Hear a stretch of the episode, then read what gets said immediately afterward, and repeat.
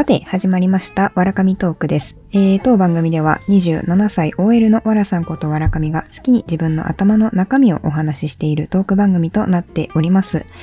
えー、皆さんお元気でいらっしゃいますでしょうか？今日はですね、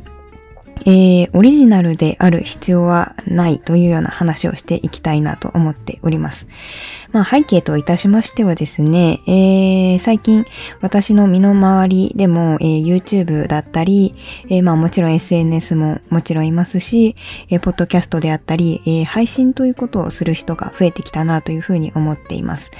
で、そんな中でも、んやっぱり配信活動って、えー、コンテンツを作るときに、えー、どういうコンテンツを作作ろうかっていうところが結構悩むところかなと私個人としては思っています。長く続けていこうと思うほど、まあ、コンテンツってど何を次配信したらいいかなっていうことが迷っていくと。で、まあ、わらかみトークでは割と頻繁に、えー、そういった、うん、発信活動、特にポッドキャストですけれども、をやっている人たちに対して、えー、まあ、チップスだったりとか、自分が、えー、こうやったらいいんじゃないかって思ったことなんていうのを積極的に共有したりとかしているっていうことがあって、まあそんな中で、え今日はですね、そのコンテンツ作りの、えお話をしていきたいなと思ってますと。で、えっ、ー、と、まあ、オリジナルである必要はないっていうところで、まあ、発信をね、まず最初したいと思う人って、うーん、まあ、オリジナルのことを発信したい。自分だけのことを発信したいって、まず絶対思うと思うんですよね。で、私ももちろん、えー、その一人でしたし、今でもそう思っているんですが、うーん、ただ私、えー、ポッドキャスト以外にも、まあ、ブログとかをやってるんですけれども、えー、ブログをやるときにですね、えー、まあ、続きブログさんとかっていう結構、えー、ブログで収入を上げている方のツイッターとかをフォローしているんですが、えー、彼のツイッターとかを見ているときに、え、まあ、オリジナルである必要はないっていうことを、まあ、彼が言っていたと。で、よく見てみるとですね、まあ彼自身も一番最初、えー、ブログを始めた時には、うん、自分だけのコンテンツを作ろうと思っていたんだけれども、うん、それでなかなか稼ぎが得られなくて、で、徹底的に他のブロガーさんのこととかを、まあ、研究した時に、まあ、そんなに一からオリジナルなことを書いている人っていうのはあまりいなくって、す、えー、で、にある、えー、人、例えばブログであればですけども、まあ、S、サーチエンジン、えー、なんだっけ、SEO とかっていうのがあるじゃないですか。検索した時に、えー、上に表示されるようにするっていうことですけども、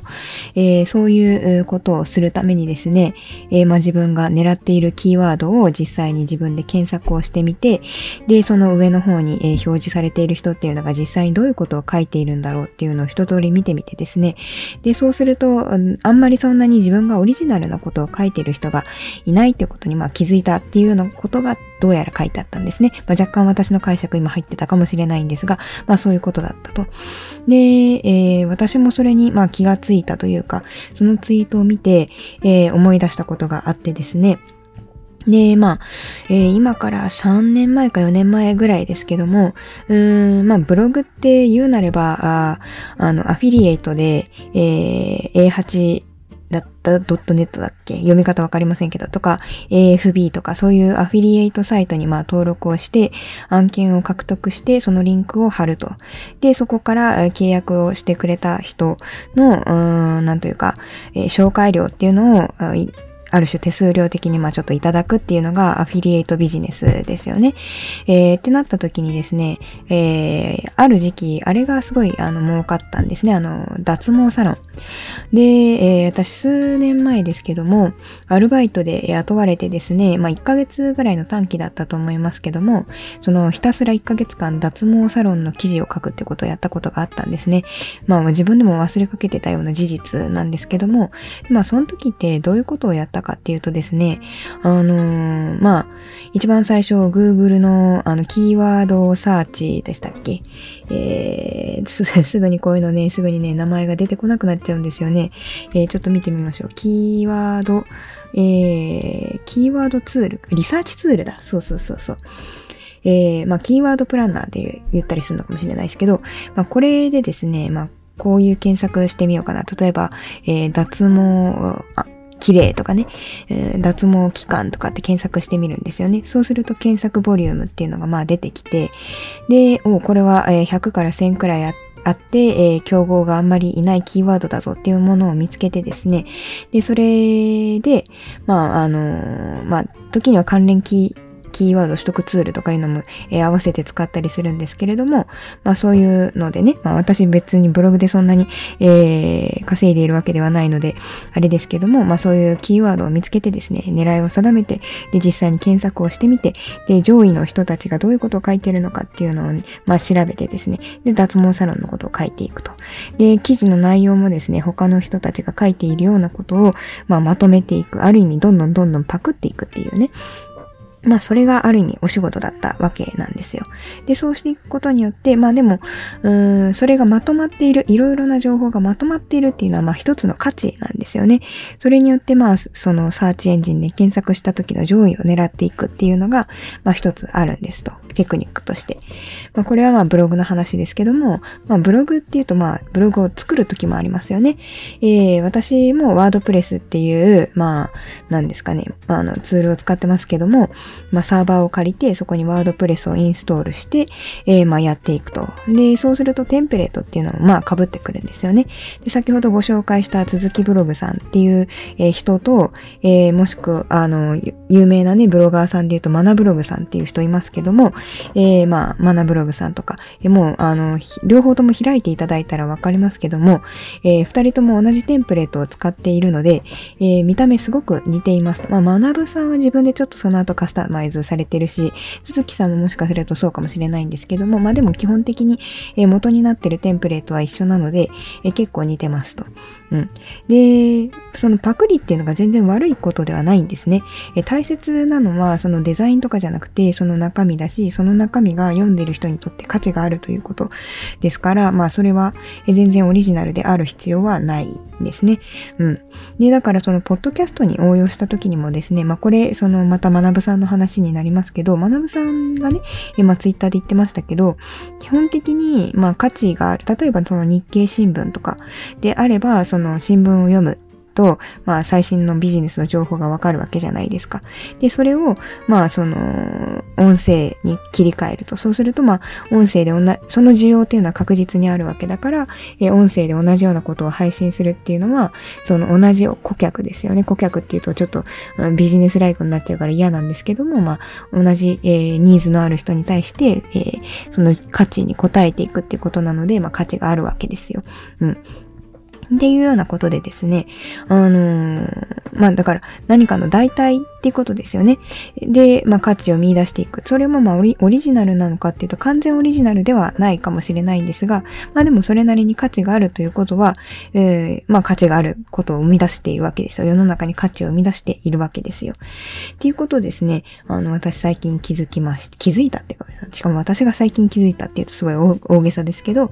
で、なので、まあコンテンツね、えー、生み出そうと思うときに悩む人っていっぱいいると思うんですよ。うん。でも今日私が配信信している内容っていうのは、まあ、いわゆる有名なインフルエンサーの鈴木さんだったり、えー、学さんっていう方々が、えー、やっていることに、プラス自分の解釈っていうのを加えて、もうそれだけでもオリジナルなコンテンツとして一本